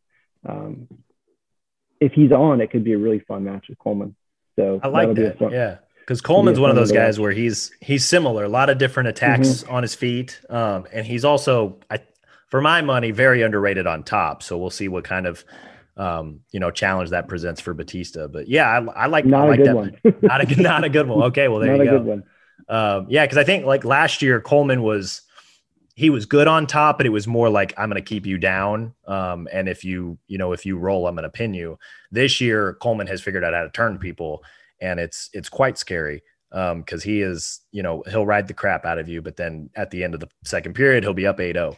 Um, so we'll we'll keep an eye on that one. I'm I'm very high on Marcus Coleman. That's a dude that um, you know he's from Ames, which is you know up, up just north here of Des Moines. Um, you know watched him win three state titles, watched him um, you know become you know, junior All American, stuff like that, and and watched him, you know, kind of navigate, you know, a year of KJ and now, you know, four hmm. years of Dresser to, you know, he was I mean, he was one of the dudes, he was one of the KJ's dudes that really stuck. He he stayed he stayed home. Like he stayed at Iowa State, he stayed at the program, and now he's, you know, really starting to reap the benefits, I think, of working with guys like Metcalf and and Derek St. John and um, you know he's been he's been spectacular this season. So I'd I'd like to see him make a push to finish on the podium this year. I think that'd be really really cool for him and really really cool for the Ames community and um, you know obviously really cool for Iowa State just to you know continue to build on you know what Dresser's been able to do there in such a short amount of time. So we'll we'll see what he can do. Um, like that you brought up Poznanski, um, you know, returning All American as the 20 seed, and um, you know, Keckeisen beat him for third last year, and they could hit in the second round. So um, hashtag depth.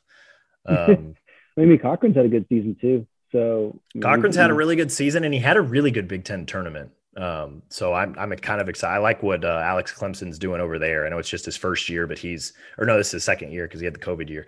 Yeah.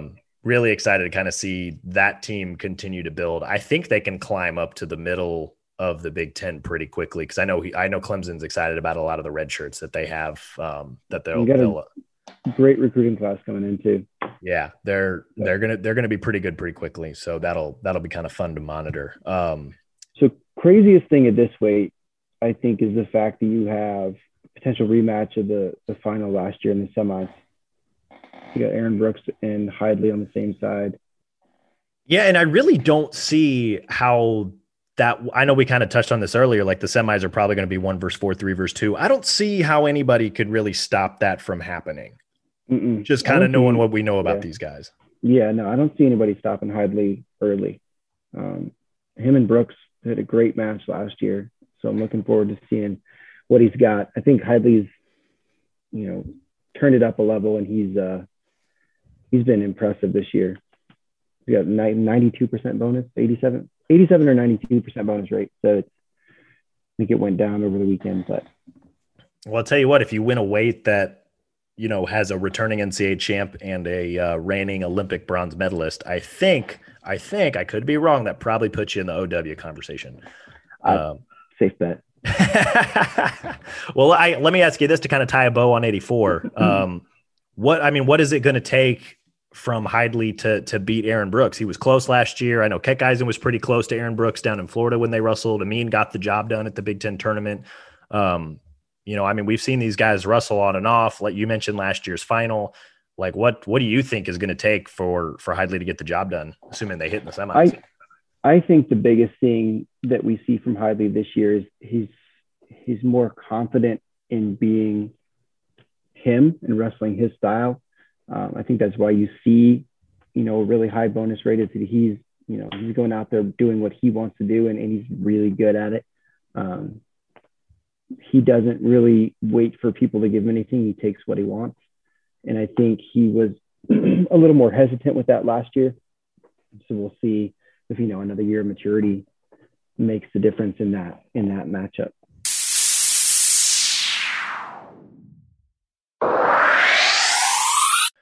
197 um this i th- like this might be one of the more like most volatile weights in the entire tournament. Um you know max dean at the one seed stephen buchanan at the two seed eric schultz at the three Brucki at the four nino Bonaccorsi returning finalist at the five seed um jacob warner at the six rocky elam at the seven Lou DePrez from binghamton at the eight seed. Um i feel like you could probably take the top 16 seeds, maybe even the top 20 seeds, really. Um, you know, when you factor in guys like Aiello at the 17 and, you know, Jacob Koser at the 20 and Jake Woodley at the 13 and even Owen Pence there at the 22. I you probably take this entire weight, throw it in a bag, pull out eight names. Those are your all Americans. And we'd all be like, yeah, totally. That makes sense. Mm, this, this is, this is wide open. I mean, you have Aiello Norfleet opening round with a 17 and a 16 seed. That's bonkers. So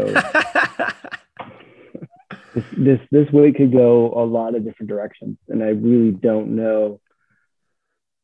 Like even you know, Max has had a great season. Definitely earned the one seed, but would you be surprised to see him upset in the quarters? No, yeah. like not. I think there's a, and I was talking with this, I was talking about this with Earl at Lincoln. You know, what's the type of wrestler that can beat Max Dean? Well, he's his one loss this season is to Cam Caffey, and just the way he wrestles, like he's very, he's going to hold his position. He's gonna, he's gonna do what he does. Um, clearly, he can ride pretty well, so that's another factor. But um, you need an athlete to just basically force positions to get him out of positions.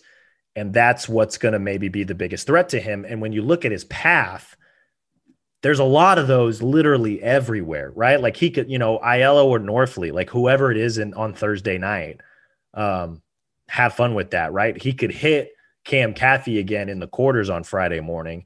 And then you're looking at any combination of Nino, Tanner Sloan, Jake Woodley, Pat Brucki potentially, or anybody that beats those guys in the semifinals, and they all present different problems. Like I think Brucki's probably a mirror of Max Dean, um, but like Woodley, super long and lanky.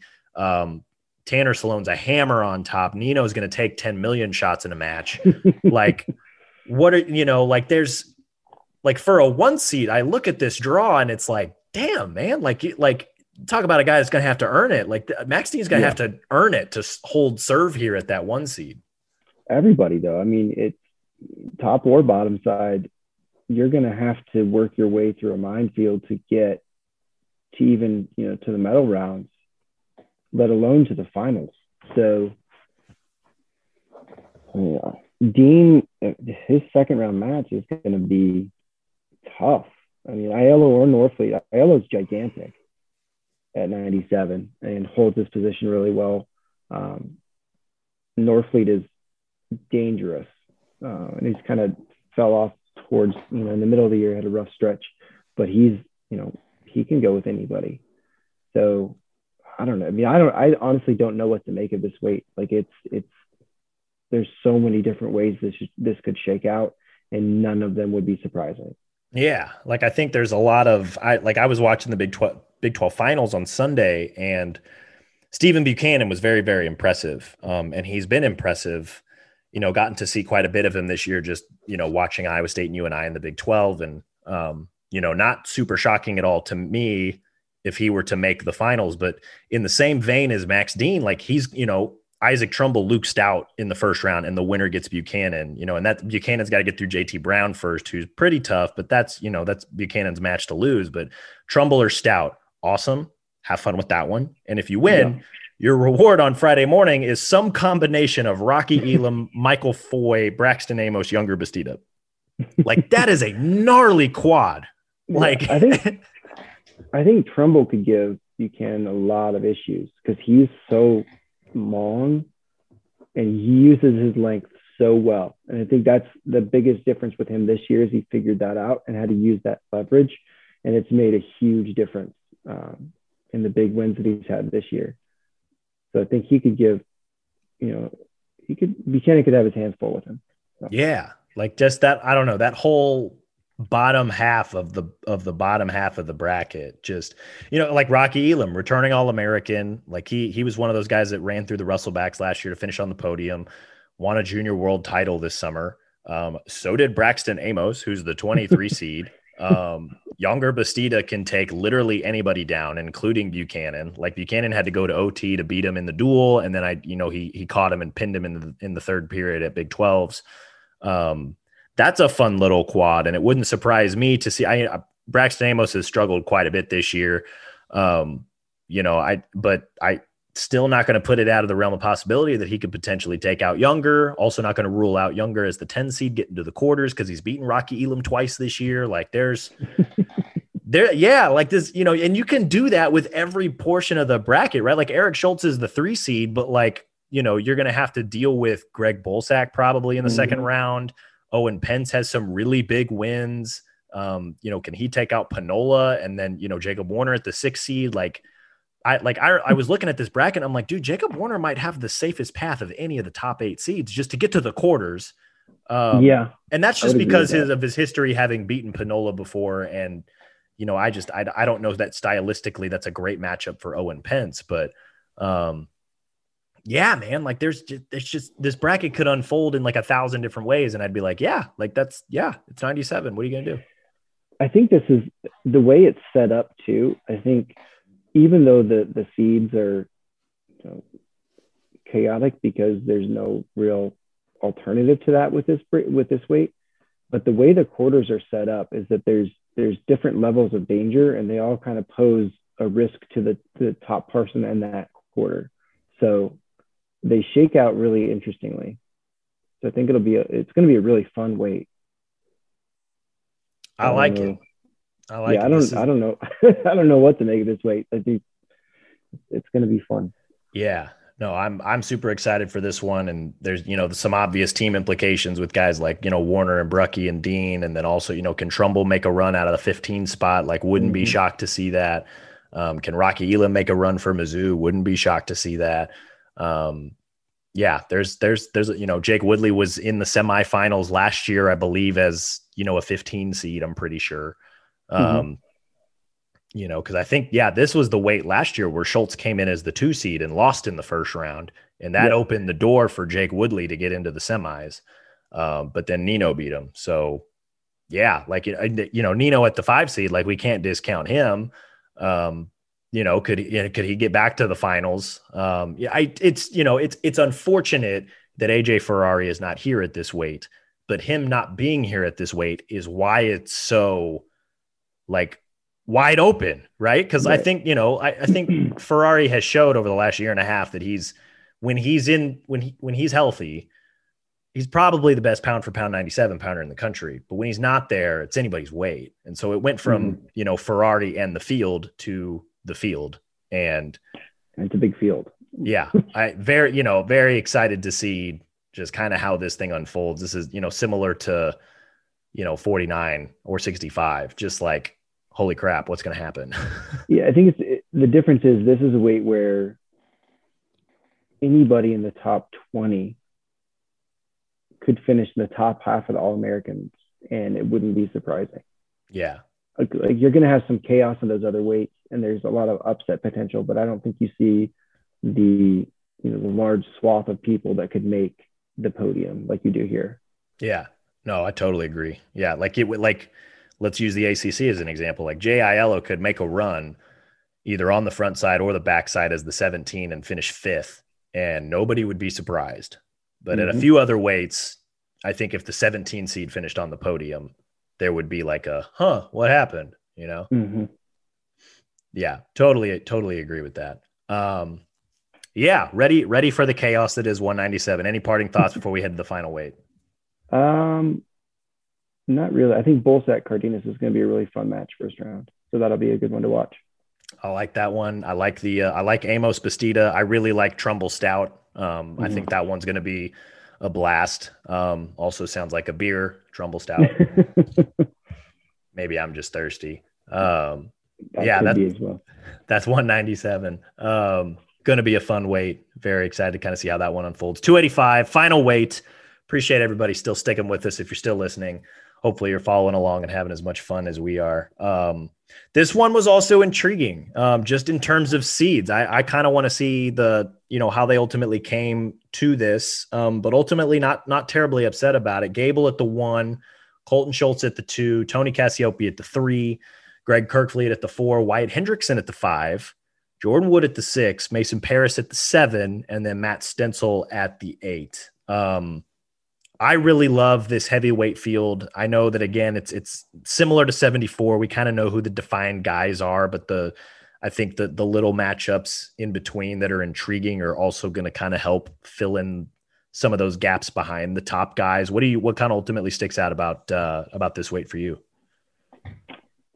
Um, I don't know. I think there's there's a lot of potential here for some upsets that we wouldn't expect. I think we have that the defined kind of hierarchy here, but I think there's there's there's a few people that I think that could really throw a wrench in this weight. So it'll be interesting to see if that's you know if it stays kind of chalky like it you know it should based on who we have, or if we are really able to see some of these, especially some of these younger guys. Um, because you always have it seems like the last few years at least at, at heavyweight you have a younger guy kind of introducing himself at the ncaa tournament and making a run. So i'm just to see if we if we have one of those this year. Well who do you think could uh, potentially throw a wrench into this weight? Oh a lot of people. Um, i think i mean tyrie houghton He's got he's got a lot of potential to upset some people. I think Hendrickson's going to be a, a, real tough match for him. Um, but I could see him upsetting Lance first round. Um, I, I have him picked in my in my picks, but um, my first round of picks at least. I'm sure I'll, I'll go through those from there. Um, who else did we talk about? Uh, Wolfram. I think he's got some potential to, to mess things up on the backside. Um, in that bottom quarter, know, with Schultz, you got uh, Knight and Ward, and I don't know how to say his name. You got Ghadiali, yeah, from uh, Campbell, um, who's a smaller heavyweight but incredibly athletic and has a motor. Um, so that bottom quarter is going to be a lot of fun. Him and Fernandez first round, and then Knight and Ward, who is a very strong and very dangerous. Um, He's going to give Schultz some problems. Agreed. He's big. He's he's uh, a different kind of big than Schultz. So yeah, I like uh, that. I like the uh, I like the Luke Surber Luke Luffman first round match. I know the winner there mm-hmm. probably hits Cassioppi, which is a little unfortunate, but um, Luffman had a really nice uh, Big Ten tournament last week, and uh, Surber. I mean, shoot, I, Surber. I know thirteen and eight, um, and I think he's he's not a huge heavyweight, but um, you know he gave Wyatt Hendrickson all he could handle in the Big Twelve finals. So yeah, that was. Did that was fun to watch. Um, really like the Hillger Elam first round match way up top. I know the winner probably oh, the winner gets Gable. Um, so that kind of sucks, but like that could that could be a fun one. Um, and I think it's an important one for Mizzou if they want to stick in the if they want to stay in the team race. Um, yeah, I think you know I it's it's this is one of those weights, and it you know it, it's fun to look at like oh Hendrickson at, at the five, you know him versus potentially Houghton or Lance in the second round, and you know, Greg Kerkvliet it, you know, potentially in the quarterfinals. Like that could be a fun little quarter. Matt Stencel, um, you know, Lucas Davison potentially in the second round. Um, let's be real. Gable's coming out of the top. Who's coming out of the bottom? Uh, we we talked before we started recording that I looking at Schultz and seeing him wrestle I don't I, I, don't understand how he's as good as he is. Like he's he's, he's, he's so good, but he just it looks so effortless and it looks so I don't, I don't even know how to explain it. It does, he doesn't seem like he should be as good as he is. Um, so I think he kind of gets overlooked a lot. Um, I think he definitely could make it through. Um, I think he's going to have some battles in that that quarter too but he's got to get through um, Parris, or you know if Traxler can can come on. Um, him and Parris are very similar. Um, they're both really big, both really athletic. Um, so that will be a really fun match as well uh, for the for the Thursday night match. So I think Schultz can make it out. I think I would give him the edge over Cassioppi. Um, so like we could see Steveson and Schultz. Have we seen that? I don't think that we have, and I know that I know we haven't seen it freestyle wise because Gable does yeah. freestyle, Schultz does Greco. Um, I'm super intrigued by you know I Traxler Parris, and then the winner presumably gets Schultz in the quarters. Um, just because it's, it's stylistically, it's just so different, right? Like Mason, Mason will bowl you over. He will pin you at the first opportunity. And I think the one thing that Schultz doesn't get a ton of credit for is he's found a way to make the Greco thing work in folk style. Mm-hmm. And he, like, he's very sound defensively. He does have kind of the look of a more traditional heavyweight. Um, relies a little bit more on like hand fighting and and you know two on ones and wrist control and front heads, and that's how he scores his takedowns. Um, but like you know, Cassioppi score uh, Cassioppi beat him twice at last year's national tournament, and I think he only took him down twice you know, once in each match. But like he like he really had to work to find the angle to take down Schultz. And so like that's, you know, whether it's Traxler or Parris, and if he's able to beat either of them to Russell, you know, Cassioppi or Wood in the semis, um, like what what is that gonna, you know, what like what's that matchup gonna look like? Um, you know, and especially in the case of Cassioppi, like he's, you know, 20 pounds slimmer. He just he looks a little bit more like the heavyweights that we see more nowadays. Mm-hmm. Um, you know, and he's also dealing with a knee thing. So how does that affect him through the first part of this tournament? Um, I'm just like really interested to see the clash of styles here. Um, you know, because Schultz is, is a new age heavyweight, but he kind of wrestles like an old age heavyweight. Um, so just like, you know, but he understands angles really well. Like he understands how to use the benefits of Greco and folk style. And so I'm just, I'm really intrigued to kind of see how his Friday goes.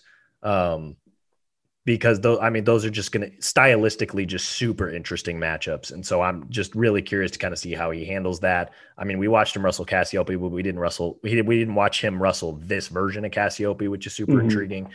Um, you know, and I just, I don't think him and Parris have ever hit. So, super just super intrigued i think by by those matchups specifically um if they happen um you know hopefully everybody stays healthy and um yeah, the I, the bottom side of that bracket, I think it's it's kind of it's pretty defined with you know Cassioppi, Wood, Parris, Schultz. Um, very still intrigued by the Traxler Parris matchup, but um, you know, I can Gary Traub throw a wrench into Jordan Woods' potential quarterfinal path. I don't know. Um, Cassioppi handled Luffman and Surber pretty handily, so I don't see that being much of a problem. Um, yeah, just uh, very intrigued to kind of see how the bottom half of this unfolds. Plus the wrestlebacks, because there's a lot of guys in the top half who are still really, really good, even though they're not going to yeah. be Gable. And that's what I the, the, the things that I'm kind of most interested to see is you know what are Hendrickson and Stencel going to do on the backside? You know what's you know what's Kerkvliet going to do? Is he going to be able to handle the slide after after losing to, to Gable? Um, presumably. I mean, I think it's safe to say that Gable should be. You know, we've been penciling people in. I think we can put Gable in with ten.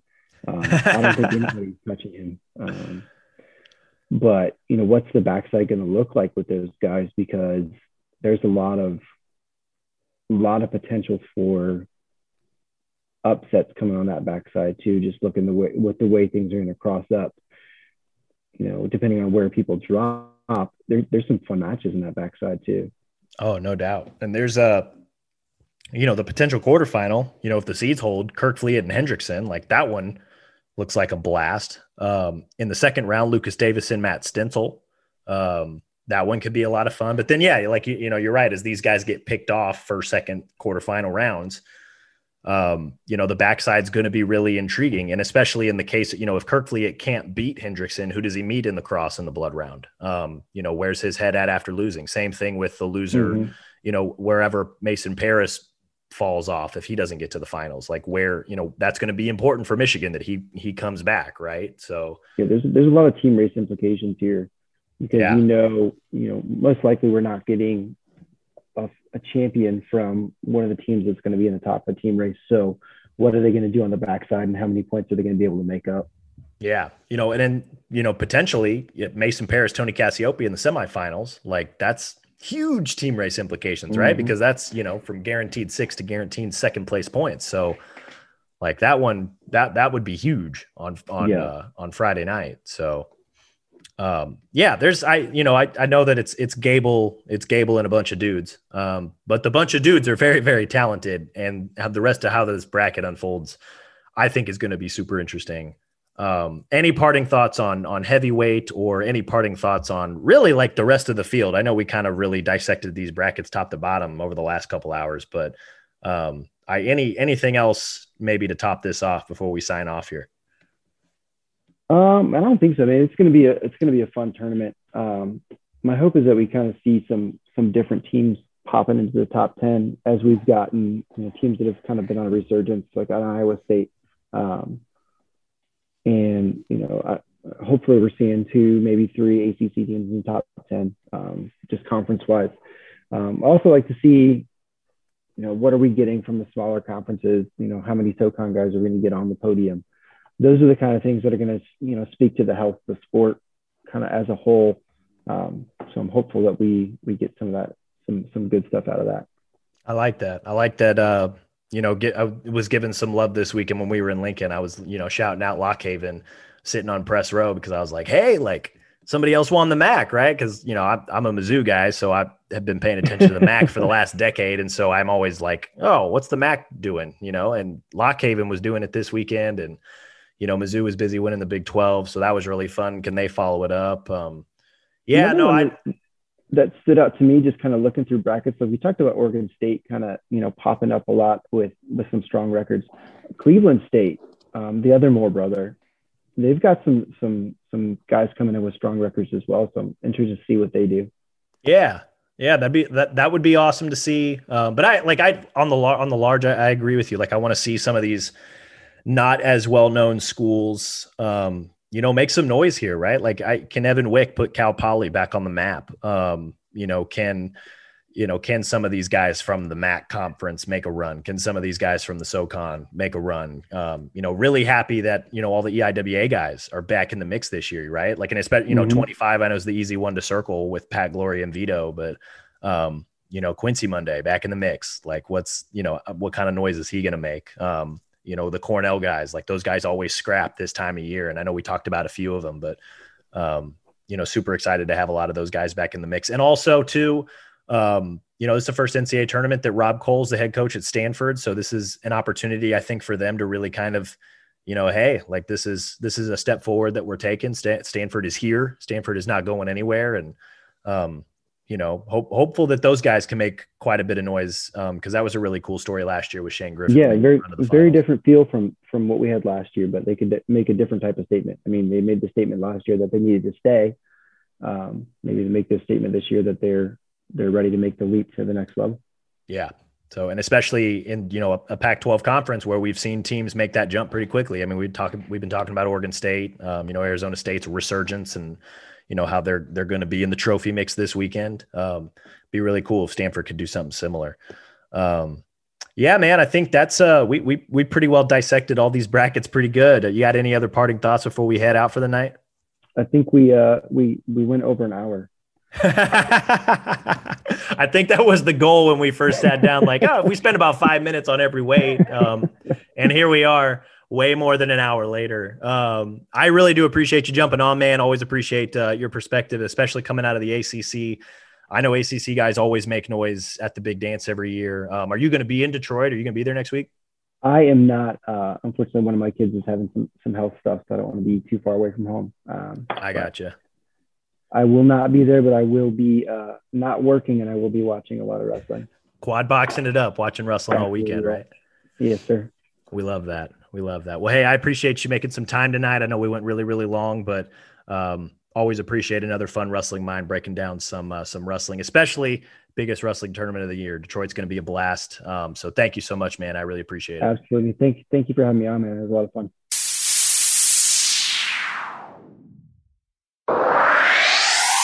Big thanks to uh, Robbie for, I mean, not just breaking down the brackets. We really combed through those bad boys um, over the course of, you know, dang near two hours. I appreciate you guys listening. We'll get you out of here. Um, that's all we've got today.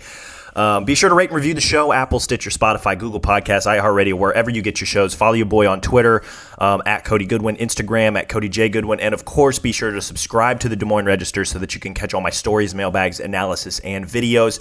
Um, this is the last podcast we're doing this week. We had a bunch of stuff uh, to get ready for before we head to Detroit. A lot of wrestling still coming this weekend with the D2 national tournament, the D3 national tournament. That one's in Cedar Rapids. D2s, I believe, are in St. Louis. Plus, the NAIA women's national tournament. That's going on up in North Dakota, I believe, Jamestown. So a lot of wrestling still going on. And then, by the way, Night of Conflict from IAwrestle going on Saturday right here in Des Moines. So a lot of wrestling to tide you over before we get to Detroit.